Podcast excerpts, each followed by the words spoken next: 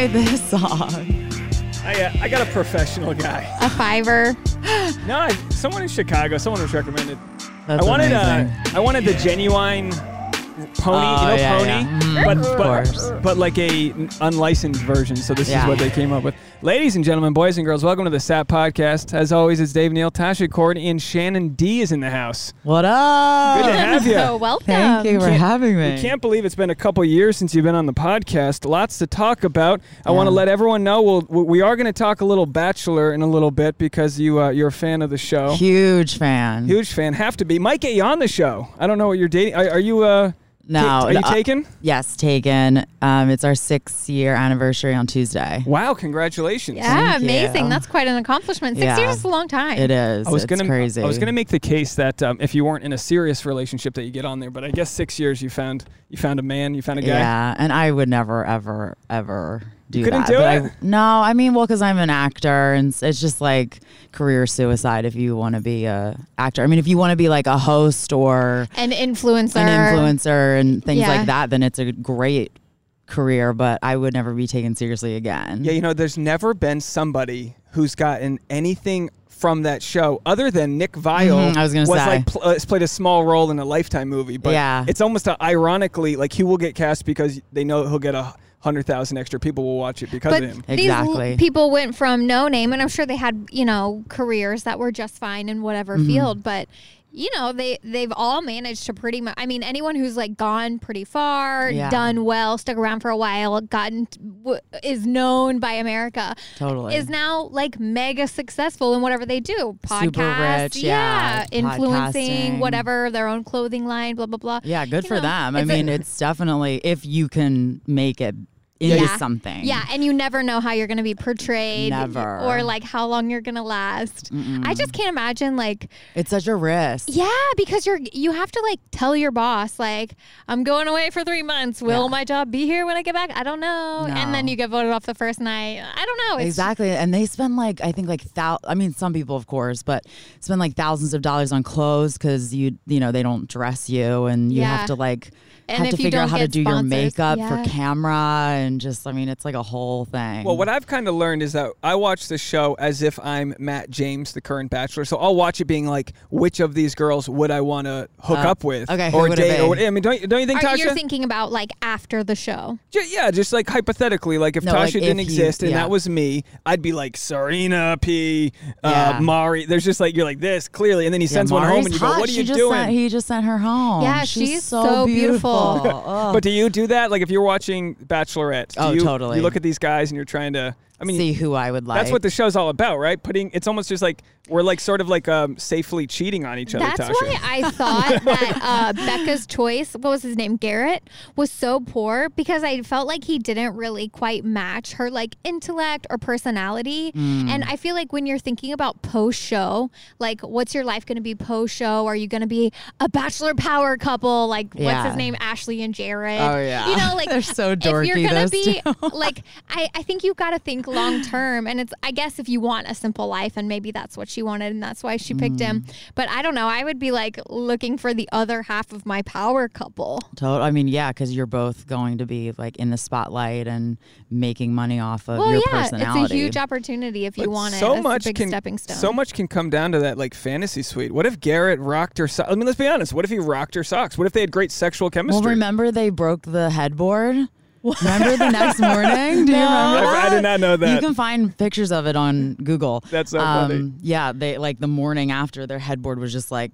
Well, that's it, folks. I mean, look, that there answers go, that question. It. Yeah. Wait, I don't know if it was an IKEA headboard or not. I actually was telling Tasha this. I, you know, I had a friend in college where, like, you know, everyone would be crash on other people's couches or whatever, mm. and we had, you know, because we've been like sofa shopping, trying to get like a, trying to like finally get like a nice sofa. Yeah. And um, I was like, oh yeah, I remember those hundred dollar Walmart futons. My buddy Whitey. Like four hundred pound guy, like offensive lineman on the football team, yeah. just shredded my futon. Just wires everywhere. Wait, and, really? It looked like he just put it through one of those car smashers. And I'm like, what? This guy bangs. You know what I mean? Oh, like, it was with her, like, yeah, he had like a girl from having over. sex. Oh, for sure. Oh, wow. Oh, for sure. I just yeah. thought because he was just huge. Well, just I'm thinking the force of this grown athlete. just whatever he was getting, whatever he was tangling himself up in. Yeah. Just, and I was like, keep the futon. I mean, you earned it. Like, yours now. But that's so funny you mentioned that uh, their headboard broke, because it took, I mean, you know, a lot of people, and this isn't like a gender thing, right? A lot mm. of people will stay in a, a relationship that's toxic because... The dick y- is good. Absolutely. You yes, said, that's you said real it, not thing. Me. I think you get kind of like mesmerized. Yeah, dickmatized. I'm hoping that's why Tasha stayed with me, but I, I, sen- I sense that that's not the case. Seven years in, she's like, well, you know, you were just the last one standing at this point. Why was it that stuck you to your guy? What was the what's what's the thing that keeps you going? Because six years in Los Angeles is a lifetime in the Midwest. I mean, his dick, of course. Yeah, well, of course. um, I mean, that is, I mean, it is definitely the best sex I've ever had, for sure. Like, everything else before that was just like sloppy, one night drunken hookups, you know, basically. So um, that. Is that was part of it, um, but no, he's just like a he's a great guy. I love him to death. He's awesome. How'd you guys meet? A mutual friend. We might have talked about this last time, but that was two years ago. Yeah, I, I, feel like, did, I feel like I feel like every thirty episodes, my hard drive just wipes, and yeah, I like yeah. forget people's stories. No, I don't the remember worst. Things people told me like last week. So don't Do you, worry. Are you? But you're still you're still pretty young. I mean, you, you'll put our like if we even mention your age, my knees are gonna hurt. We're over there going to the chiropractor, just no, trying I think to be we're adults. All like the same age. No, not even close, because yeah. you're like Noah's age. Right? We I know you through Noah. Uh, he's two years younger than me. Okay, but you're like mid to late twenties. I am thirty. Oh, congratulations. There Thank you go. You. She's in the, th- the so three oh club. So Tasha's yeah. uh, also in the thirties, and I think we leave it at that. And I'm, I always said I was in my late, early to mid-thirties, but I'm thirty-five now, so I'm dead center yeah, mid-thirties. You are, mid, you so are solid mid-thirties. I'm basically like a young, spry forty-year-old at this point. I've, like, oh, that's all that I've... makes me like hurt inside to think that we're like so close to forty. Honey, you're, we've got no. don't be ageist, Tasha. We've got older listeners here. But everybody to... talks about how old Tom Brady is, and we're well, but gonna he's be an there athlete. Someday. I mean, like, come on. Yeah, he's Athletes. old for he's for, like for an athlete. For an athlete, I'm ready to retire. Yeah. Put, put me out to pasture. Yeah, somebody Seriously. join the Patreon I've so like Tasha can started, and I already want to retire. But that's good because you've got a youthful glow here. I mean, ladies, Thank you guys you. can just roll out of bed and and you know put yourself in the right lighting and play you know teens. You know, you guys could both be in Glee still. With the right lighting, yeah, sure. Yeah, sure. You know, it's so funny. It's like I don't think of these things because I mean, don't get me wrong. If I if I look, I was like, oh, I got the new iPhone twelve. I'm gonna look great, and I'm still like, oh boy, that's mm. I added like four K to How wrinkles. How about like yeah, yeah. camera quality has gotten so good that we all look worse?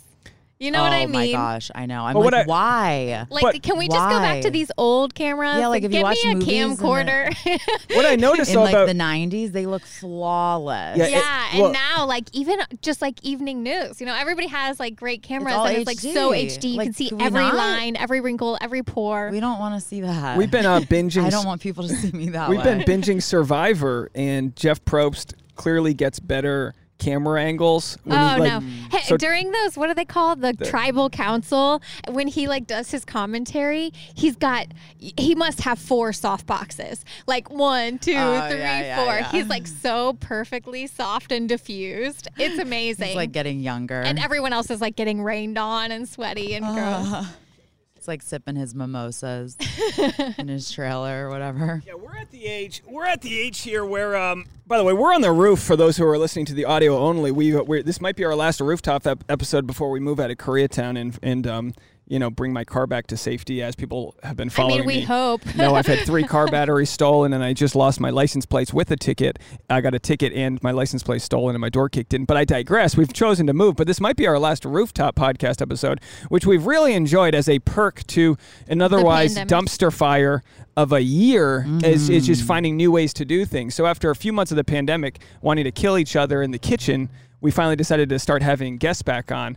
And um, we haven't had too many, but it's been a real a real fun experience to kind of get out here and, and start talking to people again. Like, have you noticed any sort of uh, changes to your lifestyle because of the pandemic? Like, things you've you've picked up that you wouldn't have otherwise done?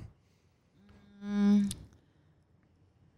Uh, otherwise done. Like hobbies. Well, like how have, how does your like so, has your social life changed at all? I mean, being yeah. in a long-term relationship, that's probably a, a nice thing for the pandemic. You know, you've got each other. Yeah, I mean, we've we've haven't been seeing too many people, especially because I just shot um, a show a couple days ago. So, and I was like told or they call it pinned, which is like you might have it, you might not, like three weeks ago. So I like basically just stayed inside the entire time because I didn't want to risk getting COVID and losing out on the opportunity. Which I wanted to commend you for that, because Tasha really appreciates people that take it seriously. Mm-hmm. For sure. I mean, I'm in the same boat. In Los Angeles, like... I, everybody's a gig worker, right? At yeah. least, you know, I don't know a lot of people that have like H R protected mm. jobs. You yeah, know, like, like you would have lost jobs. this job if oh, we yeah. sneezed on you, and you it was for the home box office. Ooh. Yeah. Otherwise known as H B O. Tell us about it. Congrats. Thanks. It's a new comedy that's coming out. I guess it's like a dr- dark comedy. And so I was really excited because I want to be in comedy. Like I want to work with those people on a more serious level. It's just a co-star, which is, for those of you that don't know that, in the acting world, it's like the hostess that brings you to your table. It's like, you know, they have like under five lines. And very tough to get a co-star, to get like a lap, like a, it's tough, it's tough to get comedic lines as a co-star. Because right. a lot of co-stars' job is just to further whatever the thing is, the, the pizza story, delivery guy, yeah. the whatever, yeah. Mm-hmm, exactly. So um, I originally had two lines, and then I got two more lines, yes. which is really exciting. Woohoo. But, so I, I was a casino waitress, and the main character, she's at the casino thing. What is it? Slot machine? Yeah, like a slot machine. I just was l- watching you struggle with your uh, act out there. She was at the, I was like, blackjack table, it was craps. And so, um, you know, I ask her if she wants a drink. And then, um, so I bring her back three drinks because, you know, they're free. And when I'm bringing back her three drinks, I mean, I've been a waitress for like two years before the before COVID happened, and then I was a waitress when I was in high school and college. So I'm a very seasoned waitress. You would think this did not hap- would not have happened to me, but I bring it over, and the third drink falls. Oh no! Spills on her? Not on her, but like on the ground, like right next to her. Did you keep the scene going? Well, listen, I was so embarrassed. It was like three seconds of just like dead silence. And I'm, I was just like, my mouth was agape. And I was like, oh my God, are they gonna like call cut or like, what's the dealio? And I was just like, sorry. And then Hannah like turned around and just in her character, like continued the scene. Um, not like continued the scene, but just like improvised with me. Yeah. So then I was, you know, went back into character and was just like, oh my gosh, I'm so sorry. Um, it's my first day. Like, please don't tell my manager. And so we were able to improvise together. So then I was like, oh my God, like hell, that might make it into the cut too. Who yeah, knows? You never know. I'm sure and the then, reactions were so um, authentic that it probably stands yeah, a good chance. Yeah, mortified. Totally. I'm sure I turned beet red. Gonna get it an, the most uh, embarrassing an Emmy for ever. This role. Like your acting was amazing. Very authentic. Yeah, it was really bad. I was just like, oh my God, and I'm actually a waitress. Like, how embarrassing is that? And it was the first take too. Oh wow. So I was like, and because I I was in like four inch heels, so I'm like, I cannot fuck up again, because like like you get one chance to like fuck up, you know, or like like if one even, pass. Yeah. yeah. They might just be like, bring in that girl, point to an extra. Well, what people you know don't what realize, people people think of T V like theater where you've got this like week of rehearsals. You come in, you get a couple you don't like, know anybody, you've not met anybody, you're and just then you supposed go. to know your freaking lines. Mm-hmm. Yeah, a couple walkthroughs and that's it. And yeah. unless you're like the star of the show, they don't have time for dilly-dallying or different takes. It's like you got to, you really, I mean, it's tough. It's nerve-wracking. Were you, were you, uh, so after that, did you, uh, for continuity, did you spill it every time or? No. Um, uh, no, luckily. But they did let me improvise again, like a little bit later too. So it was really awesome. I really hope that some of those lines get in, but you never know, right? Not to get my hopes up, but yeah. Well, but I think I think it's good to, I think it's good to, to hope for the best and then see what happens. And you know, so many times people hype something up and nothing's made of it, and then other times it launches your career and you really can't, you're, it's not your job to be in the editing room, so you really can't know, but yeah. that's a lot of fun. Yeah, it was really fun. It was, I was like on cloud nine after, because it was just like, that was like my first time being able to improvise on set. There was like a hundred people watching, you know, like all the crew and stuff. So it was really nerve wracking, but it was a lot of fun. I, I um, this is a stupid story, but I did a, what must have been a Hallmark movie. Like I was background, right? Oh yeah. So like couldn't care less. You yeah, know, I'm yeah, there. Yeah. It's SAG pay. It's a couple hundred bucks. It's whatever. It was like a really bad movie. Mm. And there was um so every time I did the scene, I would I would kind of like amplify my character in the background where I was like making coffee and I would get angry, and then they would be like, "We really like this thing you're doing," because uh. you never never would would anyone who's got any like peace of mind would they ever try to do anything like this. But I really didn't care. I was like losing my mind. Right, right, right. And so I was like, "All right, cool." So like my thing became be getting frustrated at the coffee maker, and they had three cameras on me at this point. And oh, it became like a bit, and, a, and, a, and I was like, all right. And I could feel in the corner of my eye, no one was telling me to cut. So I just amped it up to the point where I, I broke, I like clo slammed the thing with like all, you know, normally you're supposed to be as quiet as possible. They out the loud sound in and after. I slammed it as loud as possible and just ramped it up until someone in the video village, which is where they watch the monitors, broke out laughing. And then they cut the scene and everyone starts applauding. And I'm like, really, guys? And they're like, this was amazing. And I was like, this is how low the bar is set for people, that you guys were pumped that I struggled with a coffee maker. Never even heard if the project ever came out. They gave me a bonus, which is n not something I'm proud of because it was still yeah. background work. Like a featured extra kind what, of thing? Yeah, which is like the real, like a real, not like r sad, sad humble brag to be like, I was a featured extra. But yeah. it's fun to just mess around, because whether it's accidentally spilling something or doing something on your own, like they can only write what they can write, and then on the day you have to kind of feel what's funny. So like there mm. is like this live performing aspect of like feel, feeling what's funny and then just rolling with that, because there's no like audience there, so you're literally just trying to make the camera guy laugh at, at some point, you know, like you're trying to get a gauge for what what works and what doesn't. But right. yeah, as a co-star, that's a that's a that's the hardest, because you're not you're not they don't they don't hire you to be the center of attention. You just have to do your job and get out or mm. whatever. But was the was the casino a place you think these characters might return to? Like, would you do you think um, you might get a phone call again? I don't know. I hope so. That would be awesome. I think I know season one at least takes place in Vegas. Um, I don't know how much I'm allowed to say. I don't really know that much about it. Um, I read the pilot and it's really funny. Um, Did you audition through um, Skype or something, or was it in person? Uh, just a self-tape. So amazing. Just video and send it in. And I auditioned for like three other roles, and then they booked me off this role from like one of the other roles. So I didn't audition for this exact part.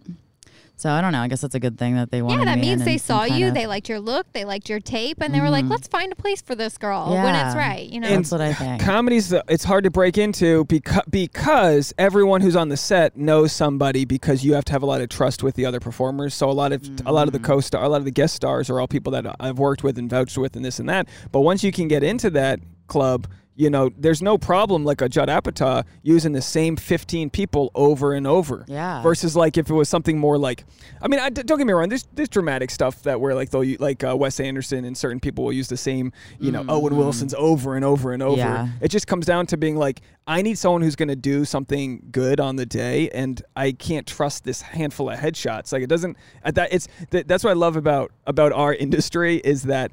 Deg your degree doesn't matter, mm-hmm. where you perform doesn't matter. It might help somewhere get an agent or whatever, but in the end, it's like it's going to come down to a you know an iPhone self-tape. Totally. Like, did you have it or not? I know. And um, it's also just so much more fun to work with your friends too. Like my web series, Not From Around Here, that's out. Um, I just hired all my, my friends to be the actors because A, I trust them.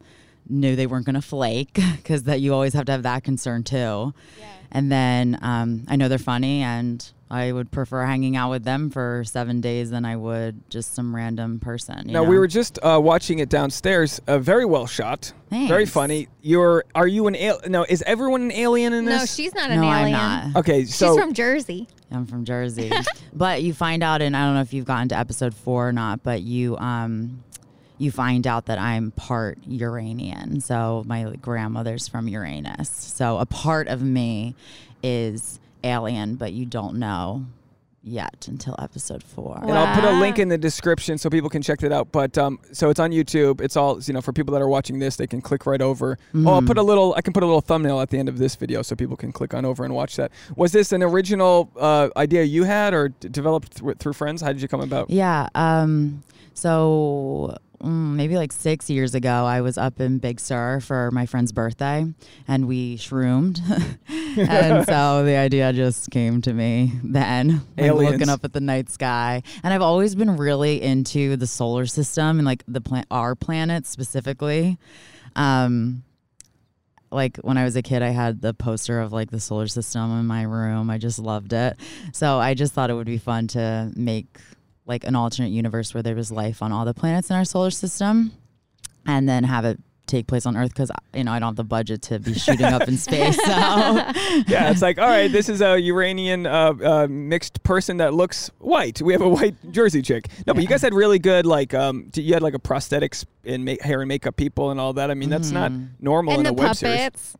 Oh yeah, that was so did cool. You, yeah, that's what I was just to... watching right before Dave was shouting at me. Thank from you. Yeah, episode three actually won um, best web series episode at the Austin Comedy Film Festival. Oh, how exciting! Yeah, congrats. Thank you. We also won best hair and makeup too at one um, here in L A. Amazing. Thanks. Yeah. Yeah, that's great. I mean, it's it's um you know, you talk about the solar system. Over the summer, we went out into um uh Los Angeles. What what the hell's it called? Red Rock State Park.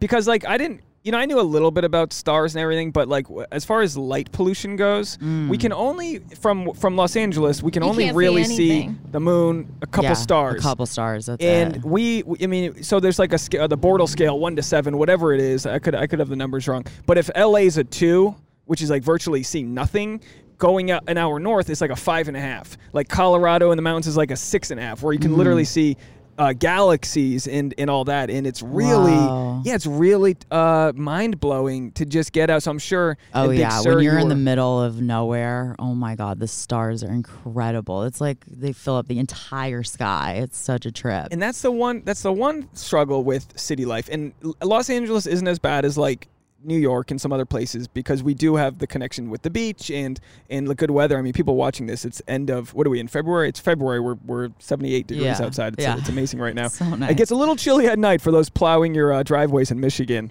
Uh, so sorry about that. I'll rub it in. Um, but but uh, yeah, we we don't we we get disconnected from the earth. You know, mm. we're just we're just city noise, city, city, city. So like to get out is such a relief that we forget we need to do, because it's not like life threatening that we need to do that. Mm. But we have a hard time listening to it. Like we haven't been uh, we, we did the beach a little bit, but we haven't been out to like the mountains or anything in a, in a long time. Yeah. You know, like do you get out there often? Like do you make it a point? I mean, you're in Venice, so you're on the beach. Yeah. Um, not really. I mean, I love camping, but I haven't I haven't gone camping in a while. Um Yeah, you but need no, to, I love. Yeah, I love nature. Yeah, you need some sh more shroom uh, web series to ideas. Make. I know, Jesus. I haven't done shrooms, but I've I've been willing and able to. It just hasn't really presented itself to me. But I do oh, like. You definitely should. Highly recommend. I mean, if there's kids out there watching, you guys should not do it. Drugs are bad. Once your brain is fully formed, yeah. we can talk again. Yeah, but I mean, just like little here and there, like.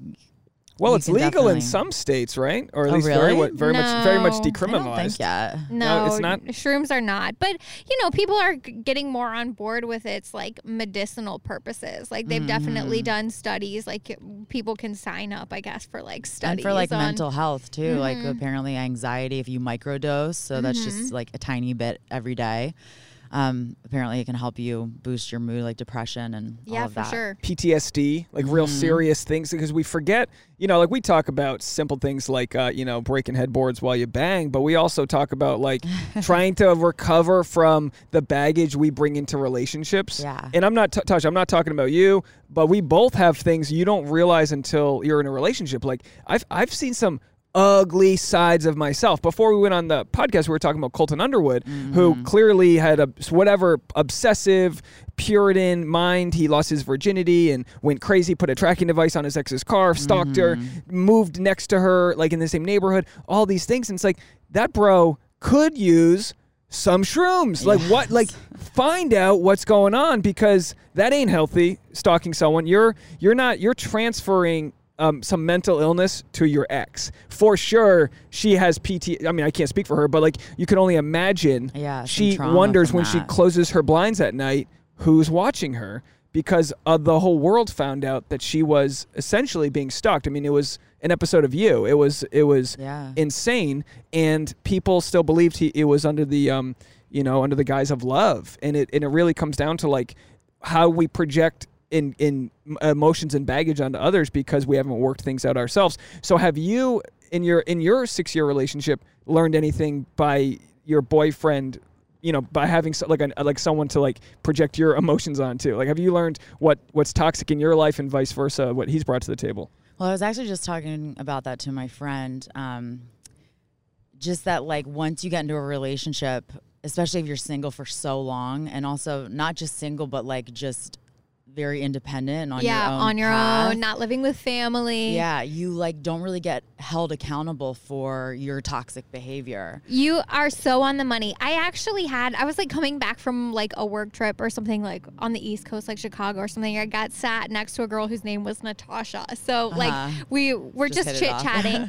and she said the same thing to me. She was talking about, I think she was living in like, uh, what's like Woodland Hills with her family. Mm. And um, she was saying like, oh, I really want to move out on my own, but my parents are so against it. She's Indian, so like they're mm, more traditional. Yeah. But their reasoning was that uh, if you don't have someone to like hold you accountable, like people to challenge you, hold the mirror up to you, mm. tell you no, yeah. you really can become set in your ways. You know, like that's so true. When you're like being independent is a great thing, but like we all have to learn how to get along with others. Right. Right. Yeah. And if you're not living with family, living with roommates, mm. living with a significant other, you you don't have those challenges. You do what you want to do, when you want to do it. If you want to leave the dishes, you leave the dishes. I got a bad yeah. analogy. I got a really bad analogy. It's like if it's like if you're at the driving range and you're just trying to crush the ball, you don't have anything to necessarily, like you don't know where the pin is. You don't know what you're aiming towards. But you're like, I'm crushing the shit out of this ball.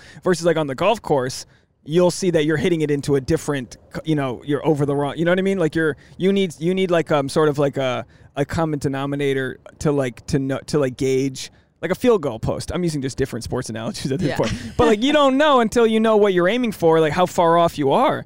And in so in so many in so many ways the relationships can help that. Whereas like, you know, sometimes people say, you know what, like you know, there's two types of men. I always say there's guys who apologize and then single guys. Mm. So you just got to learn You just got to learn, look. Or compromise. Or yeah, help. compromise. Like, it's like, and I've, you know, there's some people in my comments leave, you know, tell me their stories. And some guy had mentioned that, like, you know, he's, he, his wife's always the one apologizing, not him. And I'm like, how does that make you feel, though, when, like, one person's always saying they're sorry to please you? Like, do you want to marry and date someone who, who's like acquiescing to your world versus like making one together? Like what have you in your in your relationship, what have you guys done to like build a life together versus how you were in your single days? Uh, a lot of compromise. Um, what else? Do you guys know each other's like love languages? Yeah, we've had to learn that over the years too. And I think they've like almost kind of changed too as we've gotten older and grown and um Uh, he was definitely more codependent when we first started dating, and that definitely caused issues because I was feeling like a little bit suffocated, but he was wanting more from me and I couldn't give him more because I was feeling so suffocated. Like there wasn't a good environment. And um, could you pinpoint what that more was? Like, did he just want more time with you or wanted yeah. to hear from you if you weren't around? Like, was it jealousy? Because men have to deal with like, you're being a target. You're a tall, blonde, good looking woman. You walk Thank to the grocery you. mart. And then he's got to know in the back of his mind someone's hitting on you. And if you're insecure, you might be worried and threatened. Yeah, um, I think at the beginning he definitely had more jealousy issues, but um, he's not really that way like at all anymore, which is really nice. Um, and, you know, we were like twenty-three and twenty-four when we got together. So we definitely were both just like immature and since this was like my first real relationship too, it was I had to also navigate going from being so independent for so long to then like having to check in with somebody. And so he was codependent and then I was like still trying to be my independent self. And there's like, you know, you need to find a happy medium there. You know, that's yeah. interesting when you when how you mentioned that because we, we always talk about it as codependency, counterdependency. So mm-hmm. it's like a yin-yang thing. So I think a lot of times with women, you, as good-looking women, you you are getting hunted down. I really mean that by men left and right. Like, right, Tasha? Like, you've you your whole your whole life, and I don't want to speak for you, so tell me if you disagree, but your whole life has been like being, as an adult, has been like a sexual object to men, whereas you don't know if a guy's being nice to you. There, there's always some baggage attached to that, right? Would you, would you say? as far as like a casting director, someone who wants to like write with sure. you. Like, I mean, have you ever had to have a guy who's like, we should go go write together? It's like, what does that even mean? Yeah, well, yeah, Max, my boyfriend, always says like, okay, well, what does he want about yeah. like anybody? Because I'll be like, oh my God, this guy like wants to write with me, or like uh, he thinks I could be good for blah. But he was like, oh really? Hmm, okay. Yeah. Well, even like, if you told always. even if you told Max you were coming now, if I was a single guy and you were saying you were going to go to some dude's rooftop podcast, I'm sure you, you guys have been together for so long. I'm sure he's like, go knock it out, have fun. But mm-hmm. like, but just by knowing, um, um, you know, Tasha and I are, are two old bags over here. It, it does it does change things, because single men are are there is something that guys are after. Yeah, I usually always say like, oh, they're. They're in a relationship. Well, I mean, I'm not lying, like, if they actually are, or, like, they're gay, you know, because yeah. I'm, like, just want to reassure him that it's, like, because, I mean, even I, like, it's not just him that has that worry. Like, a lot of times I do, too. Yeah, for and sure. I'm you just spend like, your whole life kind of, like, sussing out situations. Yeah. You have to really, like, figure out, what does this person want from me? Is and knock it- on wood, like, I haven't had, like, any sort of, like, um, you know, where they... were like a predator or anything like that. But there has been times where I did get myself in a situation I'm like, oh, this is just uncomfortable. Like, it didn't get any further than just feeling uncomfortable, but it was like, oh yeah, he's like not really trying to actually help me, or yeah, like it's he doesn't actually think I'm funny. He just like wants to stare at my I've tits. Had, I've had to talk to Tasha about this a bunch, and I remember, you know, she's working with photographers, and it's like sometimes it's a small set, it's just a photographer. You see a photo, and there's a d- dude's toe in the photo, mm-hmm. and you're like, what the fuck is this? And like I remember this one guy, like you know, you, you know, there's like a toe in the photo, and I'm like, this isn't. This isn't photography. This is weird. Um, but but uh, there was one time when like you were there was a guy, you know, she shot your photos, you're texting him for whatever, and then like you know back in the day I was I would get jealous over certain things. Probably less now, but you know anything can make you. You can always get jealous if you kind of like obsess over something. Mm-hmm. But like then then like it came out that he was gay, and I was like, why didn't you just tell me he was gay? I would have felt so much better knowing yeah. he was gay. But then also that doesn't solve my problems if you got to go do a photo shoot with someone. But there is something interesting as a codependent, as someone who's struggled with this, that that I'm that with being with Tasha, it's I, I've had to have it heightened experiences where you might be doing a lingerie shoot or you might be doing a bikini oh, shoot. Yeah. So I've had to have like heightened experiences where I'm like, I got to be okay with you going to Mexico with some of these girls to go do some like photo shoot at a you know music festival, mm-hmm. and that can could drive someone crazy. So I've almost had to like have trial by fire where I've had to figure out figure out my own stuff so I don't go nuts. But yep. I would argue that like those kind of like you don't grow without challenging yourself, right? Like right. how would you would you ever learn to manage those feelings if I wasn't having to go shoot with random people? It's almost like I've always said as humans,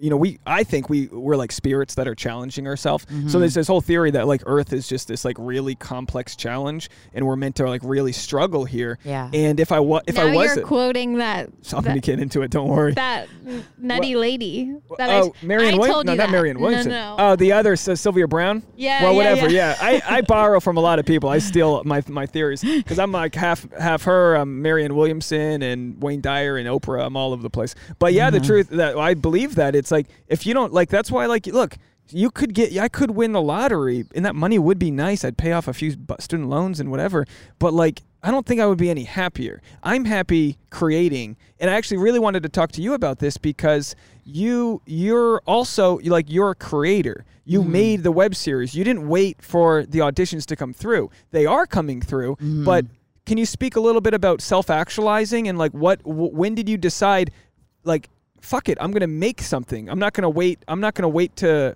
to be let in. I'm going to just do it. Like, when did that happen? Um, so I always liked creating. Like, even when I first moved out here, I would do, like, um, some sketches and, like, smaller web series that are, like, way less production. Like, you know, just, like, a camera and, like, one lighting and, like, not even a mic. um, but... um, for years of doing, like, improv and a little bit of stand up and, um, you know, not like, not real, like having, not really getting many auditions at all. I felt like I was kind of being like mediocre at a lot of things. Like I wasn't putting like all my energy into like one thing, and my, my, my energy was getting like pulled in so many different directions. Yeah, like uh what what's the word? Jack of all trades, master of none. Yes, exactly. Yeah. That's how I was feeling. And um it was just, I, I felt like I had nothing to like really show or like to be super proud of as like my calling card of like, here, look what I can do. Um, and I really did want to challenge myself with writing something and directing, because I went to um, film school at Arizona State, and I actually had never, I made like one film, and it was really small. It was like a, basically a silent film, and I was the only person in it, and it was like a one night shoot. Like it wasn't a full on production because I didn't have the confidence to do it. I like, I really felt like I wasn't good enough to, or that, um, yeah, I just didn't have the skills, and like, so I would help on other people's sets, and I learned a lot when I was there, but I didn't have the courage to do acting and directing and um, writing my own thing.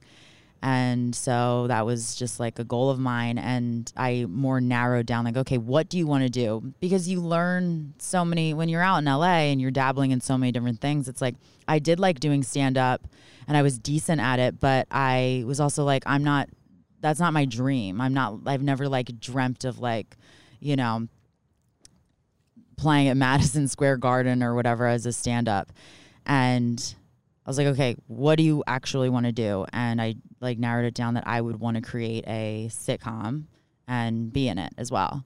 So that's what I did. I just like took it in my own hands and made an eight episode web series, and yeah, I just went for it. And once you once you realize that you don't need certain gatekeepers, once you realize that like when you have a vision, like Leap in the Net will appear. When you have a vision, people show up. People want to be a part of that, because it does take a lot of gumption to just like put yourself out there and be like, this is what I'm going to do. Yeah. And to be a leader, to be a trailblazer, that that yeah, requires some chutzpah. Like, and it's hard. Mm-hmm. And it's not like, everybody is cut out for that or or ready for that just yet. Well, I was just talking to my mom about this yesterday, because um, I've always been a late bloomer with like everything. Like, it took me a really long time to ride a bike, and like went um, like. I was like thirteen when I went on my uh, roller coaster, and like everything was just like so much later for me.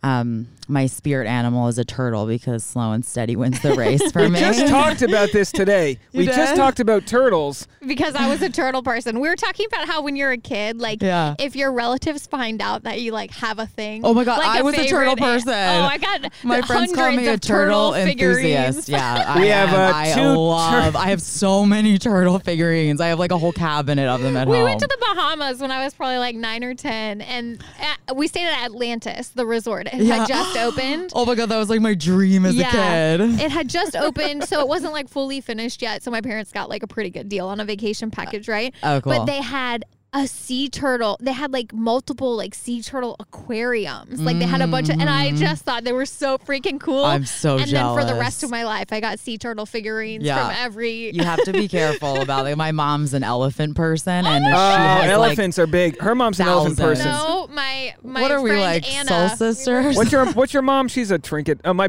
my buddy Jared's mom's an elephant person, but yeah, you get elephant trinkets. Yeah, nonstop. forever. Yeah, forever. You're, you're basically like in an yeah. Indian wedding. You get the elephant. It's uh, I I loved watching. Your, you both bond over turtles coming out of your proverbial shells, if yes. you will. Um, but yeah, anyway, so so yeah, you were uh, you was a late, oh, so bl a late, late bloomer, bloomer. Tur turtle person, and late bloomer turtle, big turtle person. Should be my bio. You're gonna meet some turtle people in the comments. You're gonna get a couple turtle friends. You'll be in a turtle Facebook group. Love ya. Yeah, maybe that's your sitcom. As you I had a, a turtle nightlight.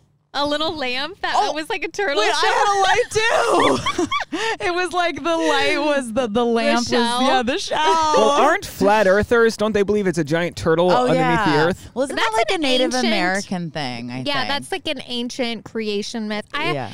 Well, like I digress. I've I've gotten you all over the the map here with this, but um. So yeah, so you've um you've uh you've uh, uh been late to the party with um certain things, and uh, you like turtles. Yeah. So it kind of.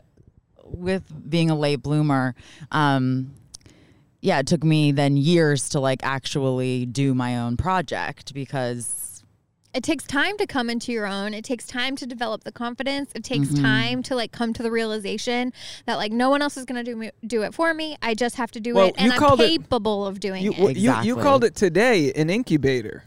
Because mm-hmm. we've been talking about the, our, the new place we're moving to. It's like, this isn't the be-all, end-all. If we don't love the neighborhood, it's fine. This is an incubator. Mm-hmm. This is where we're going to to really take it to the next level, and then there'll be something from that. So you could have just been incubating and not feeling like you oh, right. knew all these things, but, you know, something's developing under the surface there. Mm-hmm. And also just being on other people's sets and years of helping out, it you... you get the confidence because you're like, well, they can do it, I can do it. And like you're learning as mm-hmm. you're going. I know and how to so do that. You realize yeah. that getting sound isn't rocket science. You just need a certain thing and you, you start to know who to ask for. And like yeah. you said, your first project, you had no good audio or whatever. Mm. Then the longer you do it, you realize like, you know, like, I, like, I, I when I when I make all my projects, I'm like, bring this, get that, throw the light up, put the tent up, you know, like you just start to know what you need, mm. and then people respect that, and they, you know, like you've got years of of learning little things as you kind of sit around and watch, like like even the stupid things like the background I did. I mean, I I don't I don't hate myself for doing background for years. Like mm-mm. I I stood in the room with Scorsese and DiCaprio. No way. And and and wait, which one? Uh, Wolf of Wall Street, and then Wall Street Two with Michael Douglas, and all these things where you're just sitting there like a fly on the wall, literally sitting there. Mm. Yeah, as watching Scorsese people who and DiCaprio. Are masters of their craft. Yeah, anytime Work. I've sorry, go ahead. No, no, that's it. Oh, anytime I've um been an extra, like I'm always like watching. Like yeah. I don't like being passive when I'm there because I'm like, well, I.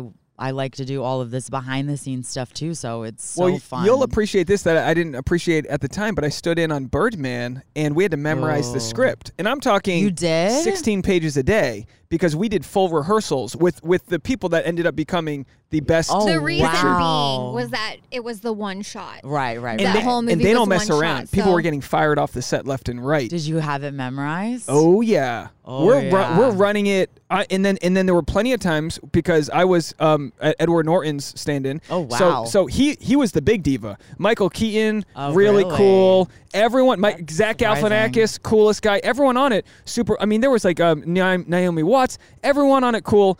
Um, Edward Norton, notorious. Google him, horrible. I mean, so really? bad they didn't even bring him back for the Hulk. He has a reputation of being hard to work with. Huge reputation, huge ego. He's fighting on set with um with um Inarritu, who's like this tall Mexican strong or Spanish strong guy, and and, and and they're going back and forth, and the whole crew's like, I'm watching history happen. But so there was times when he's not around, Michael Keaton needs to run the line. Dave, get in there, and you're just going and, and oh, the, you were acting with Michael. You're going, Keaton? You're running it around. They're just who can get in there? We have a full crew that needs to do this, and that's so rare. It doesn't always happen. Wow. La- la- that never happens. That's wait, that's incredible. La- last day, I get a line, Times Square guy, and it's re- residuals since then. It's just very minimal now, minimal, but it's like pretty cool stuff. So like, I understand opportunities come in different ways, but when you get to watch people that became Best Picture winner, mm-hmm. Chivo, the cinematographer, won um, cinematography three years in a row. Mm-hmm. That's a lifelong dream for people. He won it for Gravity, for for Birdman, and then the following year was the DiCaprio.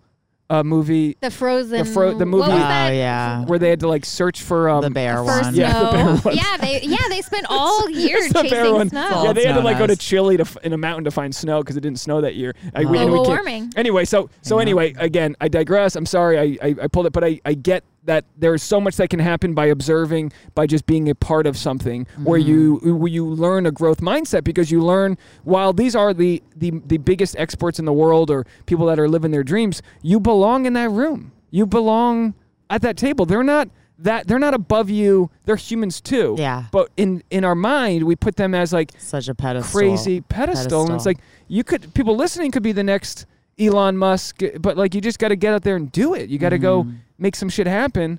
And if you don't know, how, like I've been talking a lot about building our equity because during the pandemic, people have realized they've been fired from their job. So many people thought they were taking the high road by being with a company that's going to give them health care. And it's yeah, like, you shouldn't have to like, you shouldn't, a company shouldn't be able to hold health care over you and that be the reason you stay somewhere. Like we're in the end, all we can do is sort of water our own plants and try to like pr- bring something to the table. So by making a web series, you're bringing t- to the table like a chance for other people to act, direct, do whatever.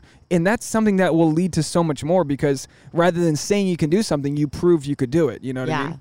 Yeah, exactly. Yeah, I'm so proud of it just by doing it and completing it, you know, and it it's just, it's it was such a good feeling. Those days were so fun, like the, the days on set. I can't wait to get back. So what's yeah what's with my friends. What's next for you? So because it's eight episodes, um, it was it was a lot. Like, it took a lot longer than I expected. And so next project, I just want it to be like, I'm, I guess like a short, I would say like maybe ten minutes. And because I did the festival circuit and we got into like, I think we're like at eight festivals now. And um, it's kind of harder to find festivals that are just web series. Not just web series, ha has a web series category. It's more common now than it was, but um, this was my first time ever doing the festival circuit. So the next one, I think I just want to do um, a short. Um, so it would just like be a little bit quicker. I'll like a full like, pack, it a out. full story, but done in uh, fifteen to twenty minutes. Yeah, and then also I want to do a story that like it could potentially be a T V show as well. Right. Like have like a cool ensemble and like it could be turned into a T V show. Do you show. have premises, or is that what the, you got to go shrooms in the Big Sur again? I do have an idea. You got an idea. That's good. I'll keep it a secret. Now, is your, do you bounce these ideas off your boyfriend? Is he in the Actually, entertainment? Yeah, he's not in the entertainment industry, but he he's definitely super creative. So I was actually just talking to him about it the other night, and he was giving me really good ideas. So it's it's really nice that he's not in the entertainment industry, but he's still like interested, and he's creative and helpful, and like likes to help me with it. So. That's great. Oh, you put him to work? Is he crew? It's no, easy to become the craft no, services. No. You're like, I can't, I gotta go pick something up for me. That's what it becomes, though. Where like it's all hands on deck. Like Ta Tasha, you know, I mean, you know, when I'm like with my mimosa stand-up show before the pandemic, that yeah. was like, you know, once a month. But it was like, we got, I gotta go to Costco and get the champagne. I gotta go do this and that. And it's like people don't realize that like part of creating is is like cleaning the bathroom at the comedy club because oh, it's yeah. disgusting. And I got a whole bunch of people showing up. Like so much goes into it that. that wipes your pride away so fast, right? Like, Tasha, I mean, you're helping me out, like, get the stench off of floors just so we can run some shows and make people laugh. And, like, yeah. I don't need you That's to... A good I don't want... It, I don't want you to have to be that person, but you're kind of like, all right, let's we go. We show up with the Lysol wipes and the Swiffer and the yeah. and the broom. I mean, I'm literally scrubbing shit Wait, off where, the walls. Where was this? Fourth wall. It's a, it's a cool spot, oh, but it's like... It's, it can be... A, I mean, they don't... It's a they don't, they don't polish this. It. No, no, no, no. not not to this extent where like normal humans can go. For comics, it's whatever. But like, right. there's guys. I've done comedy for a good while now. I, I have a lot of pride with what I know and what I don't know. Mm-hmm. But like, I'm doing it. There's no like graduate program. I'm doing it with people that have done it for months. And I'm and I'm and and they can bitch all they want, but I am scrubbing those floors to make it right for what I'm working on. And there's no ego attached to that. You're just going to just get, no, you gotta, do what you, you need to do to do make it. it happen. Well, where we shot Not From Around Here was um, my producer um, and collaborator. He helped me with the stories named Kenneth Rosendo. He's the Martian, the red guy. Yeah. Bruce. The uh, landlord. The landlord, yeah. yeah. Um, we shot at his apartment, and him and his roommate, he might hate me for saying this, but they like can just be... Like, I had to go there and clean for, like, twelve hours because their apartment was just, like, they had, like, forty pizza boxes just, like, in their place. Gross. I, like, I mean, I feel like we can't say anything because you were just in our apartment no, and you saw you guys it moving. turned upside down. No, it was it was just, like, why are you guys keeping your pizza boxes? Yeah, this like, is throw them one out. Hoarders. Like, get Literally. rid of it. And, like, it just, not even just pizza boxes, like, boxes for anything. And, I, like, you should have seen the trash cans outside when I was done. The amount of trash that I cleaned out, it was insane. Yeah, and they don't teach you that at A S U film school. But, I mean, well, I'm sure they warn you. But, like, yeah, you you just got to do what you got to do to make things happen. And it's, it. I mean, I'm not trying to, like, glamorize it like anyone's better than anyone else. But it's literally, like, that's the Bill, that's the guy in the garage becoming... Apple. Mm, That's what you're mm. just doing what you have to do. And the pandemic has really enforced, like, do what you have to do to make things. Yeah. Like, you know, the, the YouTube has, has done really well for me. And yeah. it's, it, we just celebrated last week the ten thousand subscribers. It's already almost at fourteen thousand, and it's getting, and it's performing like a one hundred thousand subscriber channel. That wouldn't have happened if I was doing the ho-hum side gigs and floating around. It's like, you got to find like times to be bold yeah. and make things happen, because what you learn is that the industry doesn't work in a way where you get to put in five years and then your ticket's going to get called. No. Some chick that shows up, some guy that shows up, they're going to some, you know, it just doesn't, it might happen that way, but like, I almost think that, never. I think the thing we all want is control. And, and because I've been talking a lot about codependency, I've had guys reach out to me and go like, what was the thing that changed? A guy, Carl, he just joined the Patreon. Uh, shout out to Carl. Hey, Carl. Uh, love you. Love you, bud. Love you, Carl. Thank you so much. And I mean, they, they're donations. I mean, these, these people are really special the way they donate awesome. and send really? us stuff. And we get gift cards and Cash Apps and Venmos. My, I, that ticket, Ooh. that seventy-three dollar ticket I got, right? Some, some, someone goes, what was the price of that ticket? I go, seventy-three bucks. I get a Cash App for seventy-three bucks. Let me make your day Shut a little bit better. Up. I mean, these people, it is humbling. Oh my we God. We got the best peanut butter right now because, yeah, because a viewer, a, a Teresa awesome mom and, and Phoenix sent us wow. peanut butter because her son runs a peanut butter company that they like started in her garage. Gourmet oh, it's like butter. white chocolate so infused. Yeah, that, shout out to Teresa. You're like a micro influencer. She invited us to. Uh, I mean, at this point, yeah. I mean, we're getting sponsorships. I don't. I don't know for sure the app. We'll have to put it in the description. But it. I think it's P B Americano. Is that right? Yeah, I think that's right. P B We'll put it in the description. But anyway, my point was, uh, Carl, uh, or some people had asked, like, how, how'd you kick the codependency? And my thought was, well, the the times that I was the most desperate was when I didn't have a job. I moved. I was, um, I had so much failure in my life and I had zero control. So I was just like leeching on to things I might have a chance to control, like a relationship and or this or that.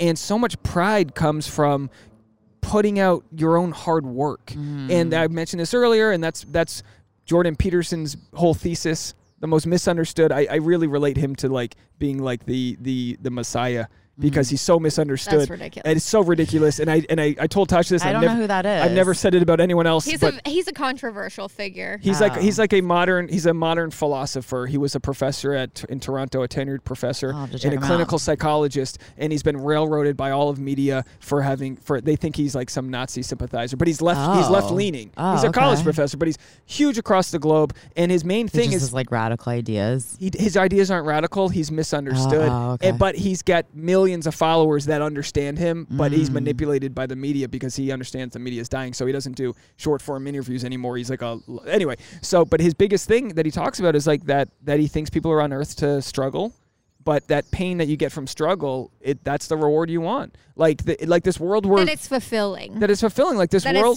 It's, it's part of like the recipe of like. being alive is uh, to no, like I mean, grow I, I and learn and experience sure. those growing pains. And I don't yeah. mean struggling like you have to be poor, but like I can't imagine the struggle of producing your own thing, having to do all this, clean it up, work fifteen to eighteen hour days, mm-hmm. and then the next night you're just like, that was amazing. Yeah. You struggled, but you saw it through. And that's important. I mean, Tasha, well, you produced your own things. It's, those are the best, like, you're like accomplishing something. Like there's no better feeling in the world. It's like a natural high. And we live in it's a, a reward. Yeah. Like the, the feeling of accomplishment is a reward in itself. Just how you were saying like, sure, I would like to win the lottery, but like, you know, like making it happen for yourself from the ground up oh is so fulfilling. I can't wait to like look back and just be like, it was just all so worth it, you know, and just the little wins along the way even are worth it. I like, hope you can really enjoy the, them in the, I mean, I know what you mean by looking back and, and, and untangling all and be like, yeah. that was amazing, but I really hope you can enjoy every little one, like every it, comedy festival submission. No, those definitely. can be worth so much more than what someone else might perceive as a big deal. It's like, you know, you know what it takes to get seen in a, in a, in a oversaturated market of other content. Yeah. Do you no. remember, sorry. No, go ahead. Do you remember E! True Hollywood Story? Yeah. Back in the day? Yeah, of course. I, I, a long time ago with a friend, we used to joke, like, this is part of the E! True Hollywood yes, Story. Totally. This is the come up, you yeah. know, when they make the E! True Hollywood Story about us, about you, about our journey. Well, even just what happened to me two days ago on set about with I spilled the drink, like, even though it was the most embarrassing thing in that moment, and obviously it ended up being okay in the end, um, but it's just like, oh my God, that's such a good story to be able to like look back on one day. I mean, it's even funny now, but happy just, mistakes. Yeah, happy mistakes.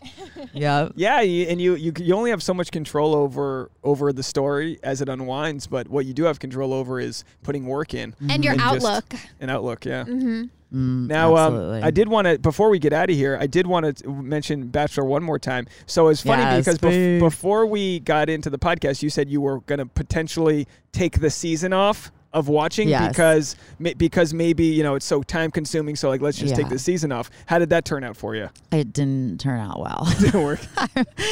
I'm, I'm um, like listening to like six hours worth of podcasts about it. Like that's how addicted to this stupid franchise I am. It's insane. Now, what do you think that what do you think the thing is that makes it so addicting and talked about? I really have no idea because it's honestly not even that good, but this season's pretty good. Yeah. Like the drama, I'm living for it. I, I think I waffle so much on this because I like understand that the drama is what brings in viewership and mm-hmm. ratings and makes people talk about it. Like yeah. in one of my fittings last week, it's all, all the designers and like chatting about it. And yeah, the product development people are on Zoom and everybody's talking about like what about Victoria's bra straps. You know what oh I mean? Oh my gosh, what is up with oh, that? Are you kidding me? That's how you know none of the girls in the house liked her because they didn't say anything to her unless they did, and she was just like, I like it. That's so, so that's so bad. Interesting though, because obviously in fashion, you know, you would notice that, but like as a guy, I'm not I'm not noticing that her because you know people were commenting like, oh, she's clearly a producer plant. No one would let her bra n no. not match her dress. I'm like, really? I'm sorry, who would ruin their own reputation? Like so many people are saying she's an actor. Who would go on and ruin their reputation? There's no way she's an actor. I think maybe she was a producer plant, but like unwitting. You well, know, like, right. like they picked her because they knew that she was kind of like, well, of course, yeah, of and, course. and was like going to stir things up, and they knew that they could easily manipulate her to say this or that. They or do whatever, that every season. I mean, they just try and find the wackadoos that are going to cause the drama. Like, of course, they also find ones that are real potentials, but they do that every season. Well, the There's producers, always a they're wild they're, card. Yeah, they're bonused for the drama they create. Yeah, and they they're, the contestants are sleep deprived, and they've they've even recounted stories of like they'll shine lights on them in the morning to like kind of wake up through the windows and Shut the up. alcohol. I mean, I, I've been in sleep deprived situations in the fraternity where oh, they yeah, don't, they don't you, let you sleep for a little bit just to like sort of it's like a it's a it's a form of sort of like compliance, really. Yeah, it like really no is. wonder everyone's in tears every other day. And you can like tell as the season goes on that they are exhausted. Like they start like physically looking like it too. I mean, I can't even imagine. I would look like shit by like episode three. yeah. I would like, be like completely broken out. I would have like bags under my eyes. I would just be like For gaining sure. weight from drinking. From drinking yeah. and just like, you know, you and eat eating. more when you're tired. So, or like And they've got junk food on set or whatever. Exactly. Yeah, for well, sure. you know, I heard some funny stories from former producers, and one was interesting where like, you know, they're all lined up for the roast ceremony, mm-hmm. but the, the and, and the question's always like, how does Matt James or whoever the lead is, how do they know all their names? Oh, well, they yeah. only do three at a time. Yeah, so they, they do back. three, they go back, but then they also said they'll the they'll they'll tell the girls like if you were on if you were in the back line, you're on you're in your heels, and maybe it's ninety minutes into a roast ceremony, mm. and they're like, Shannon, we need to replace your mic pack.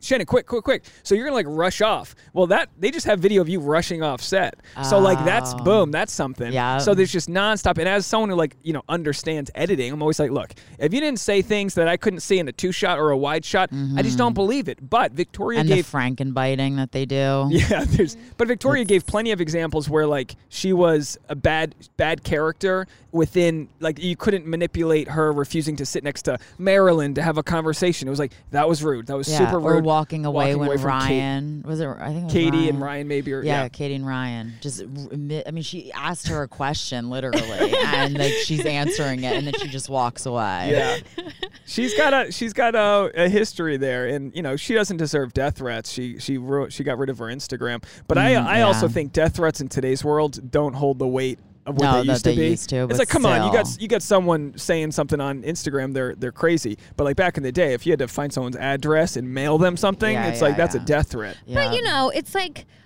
I just think that like the the show, they really toe the line, man. It's like I mm. get that like you need drama for ratings and blah blah blah, yeah. but like some of the stuff that they pull just really turns my stomach. Yeah, you know, it's just like. Uh, but but they, they've got a successful show. How many seasons is this now? How many years has it been on? Like, yeah. you know, I guess and, it's working I mean, for people them. always say like, oh, well, they signed up for that. But like that, like we were saying earlier, like it's a gamble, and they didn't sign up for that. And they certainly right. didn't sign up for the bullying and the harassment that they get. Like people who hide behind a computer screen and bully other people. It's like, what the fuck happened to you as a kid that you're going to do that to somebody? And like, yeah, I don't agree with what M J and Anna and Victoria were saying, but I would never, ever reach out to them and let them know that. Why? Like, they don't care what I fucking think, but then I'm being evil to them, just like what they were doing. And how does that make that right? Like, two wrongs don't make a right. It's, I, just, it's so yeah, fucked. I think the good part of the show is when it exposes an ugliness that exists with racial divides, with mm-hmm. uh, sex shaming, and, and there, there, it is so topical that it exposes things, but at the expense of real humans, you know, at the expense of, like, real people that, you know, you, you get to see the ugliness. And for the most part, usually the national outrage, Uh, the pendulum swings too far. The pendulum doesn't stop and hit people. It destroys them. So even yeah. if Victoria was a bully, I mean, it the juice isn't worth the squeeze in any of these circumstances. Now, it's still, you know, it's reckless, but in the end, the, the, like we said, The Bachelor, they they decide what the edit is. So so while and we their could team be, of lawyers, yeah, you could be mad at Anna or this or that right. person, but they're they're the ones deciding, like, let's let's air this and let's amplify it and let's promote it and tease it, and at some point it'll go too far. I mean, these some some contestants gonna just lose their mind. I I'm mean, on. I know. I was actually just thinking that the other day. I was like, I'm surprised that somebody hasn't, like, taken their life or something after this, because well, the amount. Well, there, there was a suicide with had. Gia who was on oh, Bachelor yeah. Nation. Years ago, years ago. And, and people said, well, she already had mental issues. It's like, well, yeah, they didn't get any better after going on the show, even if yeah, she wasn't a villain. Exploited by producers. Yeah, even if she wasn't a villain. I mean, it's like, you know, and nowadays there's guys like Ben, who was on this last season, who has gotten help. Oh, and, yeah. But he had, I mean, they towed the line. Like, I missed it on the air, but they had mentioned that he tried to take his life twice. And, um, and I'm learning a lot, like, don't call it committed suicide. People have corrected me mm. that it shouldn't be called committed, because that is a a negative connotation, like it's an illegal act, but it should be more mm, like someone oh, tried to take their life, and their life, all yeah. these different things that, you know, you, you're learning, like, not not learning it to be woke, but learning it just to be considerate of what the what it actually is, like destigmatizing. Like, if, if we can all just destigmatize certain issues, the show can help with that, but the show yeah. in some ways is decades behind where it should be with With well, even like them talking about the escort thing, and it's yeah. like it was so not pro sex work at all. And even though, yes, that would have, like, I would have never want on national television, like, someone accusing me of being an escort, because it does have a negative connotation. But at the same time, like, sex work is still work, and um, and like out, and even choice. If she was an escort, like, outing her. No, is that, that it's that's wrong. Really wrong. It's wrong. I, I totally agree with you. I was safe. really upset by that. They really crossed a line. And then again, like, you know, they, they weren't really even distinguishing between, like, you know, sugar daddy. You know, people make choices about who they want to date, yeah. right? And having a preference for someone who's older or someone who can mm-hmm. offer you security totally. Is not a crime. No. And I just, I really didn't like the the. The way that they teased that, mm-hmm. and I, I I've, gotten, really I've gotten I've uh, gotten dozens of messages of people that support certain certain people on the show firsthand. People I went to high school with. This person, I, I don't know if I played this for you. I got a voicemail from somebody, and essentially they were saying, my coworker told me that she knows that this X, Y, and Z happened, and I go, look. You realize this isn't productive here. You're, you're, you're, this banana, this telephone call of who said what doesn't My help. My coworker's cousin went to school with so-and-so. Well, now, yeah, yeah. The, and the now person you're goes, fourth, fourth removed. removed. And so. I'm supposed to report this about a twenty-three-year-old? Like, what are we doing here? So it gets very reckless. And I had on my ten-hour live, I did a ten-hour live stream after I hit ten thousand subscribers, and someone someone in the chat room was like, I'm a law student. Can I weigh in on this? And I was like, sure. She Skyped in. Her name's Abby Thomason. She's so sweet. And oh. she and she gave me, like, the down low of, like, uh, potential ways that Bachelor could be held li li liable. liable oh, if be something be happened. Because, well, they were the ones that aired a a basic, uh, a, a, de a defamatory statement. Mm. So who's liable there when, you know, something clearly was said about a sex, uh, someone who's not a sex worker, and they'd have to prove that she was in order to not, in, in order for it not to be defamation. So it's very uh. interesting that the, the, in the, in the, the most interesting part um, is that we're, we're basically talking about a bunch of old guys that are producers on a show. I say mm. old, Chris Harrison, Mike Fleiss, whatever these people are, whatever their names are. They're just cashing the check. Everyone's getting mad at Victoria. Everyone's getting mad at Anna. They're cashing the check off a twenty-three-year-old's fake sex worker outing. Yep. And We watched a show. I don't want to spoil what happened. We were watching Survivor, and someone was outed as being trans. Mm. Survivor didn't tease that moment. It was outed in the Tribal Council. One guy said that someone else was trans, and everyone was like, "What the hell are you doing? This is great." It, it was by oh, by not so Survivor. But they didn't tease it by not teasing it, by not hyping it to the. Well, so I the guess media we don't worked. know because we didn't watch it. That's true. When it really happened, we were just like watching well, it on we watched Netflix the, like, or coming up, or whatever. Coming up next episode. Yeah, that's true. You're right. They oh, on the yeah. coming up next they didn't. But yeah, I mean, it was really nice to see the reaction of the other contestants really come to this person's defense, and you know. Like that's their call to do. It's a dangerous world. They're, the crimes against people, right? I mean, it's isn't that what it comes down to? Is like, sorry, I cut you off. you no, no, you didn't. I was just thinking about it. You look so mad. I, I, I can't tell. Like I was like, like, oh, Tasha's pissed. No, that's just no, her face. That's just, that's my just face. Her face. That was my thinking. Everyone, look at Tasha. This is no, what I got to do. I was, I was wondering, like, I wonder if their contracts. No, I was just thinking, like, I, I was wonder like, oh, she needs a massage tonight. Now I owe you no, an and I'm frozen, and I feel like my frozen face. All right, we're wrapping up. We're wrapping up. Like. Bachelor for sure, they like all the contestants sign away every freaking right. Their oh, contracts yeah. are so thick, mm-hmm. like it's crazy. I wonder if Survivor, maybe their contracts are not as much like that, or I, I don't know. Maybe or they or to, they've maybe, won five Emmys and they're just a better run show. Or you know, I I just I wonder what happens because we we sort of talked about this with the what's the girl's name from Bachelor. If they, because you know how Bachelor, like, the producers get bonuses for X, Y, Z. Like, mm-hmm. I wonder if they made a deal with her. Like, Victoria? Can we, Brittany. Brittany here, the one that Brittany. was outed as a sex worker, but she wasn't for those who oh, don't watch. Brittany, like, yeah. I wonder if they were like, we want to keep this in. It, it's a, our oh, they lawyers could, yeah. say it's a, it's a, it's a gray area. Would you accept payout for us to be allowed to run this story or blah, blah, blah. I hmm, wonder if the same thing happens in Survivor. I, I would, I would only hope so, well, I but I don't. I just think that they have, like, the right to do anything whatever they with want. Those contracts. So here's like the, crazy. Here's what I heard, a very simple analogy. If you were to go ice skating somewhere, you might sign a contract that says, I won't sue you if I break my yeah. wrist. The owner of the ice skating rink can't push you over because you oh, signed that contract.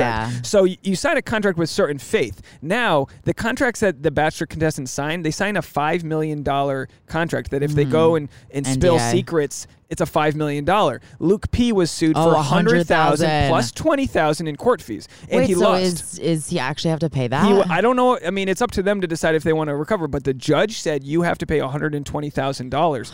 And then I can't and believe they went after for, him. For going what did he on, do, he went podcast? on four podcasts because, in, and I don't know what the truth is here, but uh, we not to get too far into it. He basically um, thought he was manipulated because he thought Hannah Brown wasn't going to bang other guys in the fantasy suite. So what they aired was a conversation where he looked super judgy as a Christian. Yeah. And I and I can't believe I'm defending him here, but if you thought she said one thing to you and she didn't say that, you know, he went on four different podcasts to tell his story. Each one he got a twenty-five thousand dollars fine. And it's like, Jesus oh Christ, talk about punching God. your your uh, audience in the gut because you do have a huge Christian audience base. But um, I would love for them just to air the conversation in its entirety. So maybe maybe she did say, hey, I'm not going to, I love you and I'm not going to hook up with these guys. And then all of a sudden they're at dinner and he's like, I thought you weren't going to bang these. Like that's a conversation worth having if you're dating someone. In that reality to understand, look, if you're going to bang those guys, by all means, go ahead, but I'm not going to stick around for that. Yeah. You know, that's a weird, it's a weird scenario. But anyway, so yeah, he got railroaded and it's like. That's wacky on the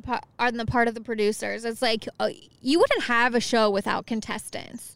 And not only are they being exploited out front, just like being on the show, right? Yeah. But then you're going to come after them after it's over for trying I to know. defend their I'll, character. They, are, they have so much money. I'll like, relate really? it. I'm going to relate it to. Um, and a team of lawyers, like so a team of A B C lawyers. I'm going to relate it to Amazon. So Jeff Bezos stepped down as C E O of Amazon this week. And a lot of people, and he's still a board of director. He still has all the perks and he's still a trillionaire, but he stepped down as C E O. And a lot of people were thinking, well, he's smart because he knows in the next couple of years, the government's coming after some of these monopolies for like antitrust reasons. And he doesn't want to spend his day in court and have to deal with all the B S. So he just got out early. And that's kind of like uh, Bachelor's almost gotten too strong with the way they are wrecking people's lives. Mm-hmm. And it's not up to the Bachelor. Like they have to understand that that the media is different now. And you can't tease that someone might be a sex worker three weeks before the episode because you're going to have international news, and Brittany Galvin will forever have to Google her name. Mm, and if you or you have a kid up. and you want to be, and you know, Brittany wants to run a nursery, and you want to Google Brittany Galvin to make sure she's a good nursery person, you might go, well, this is weird, and you might not do the research in ten years.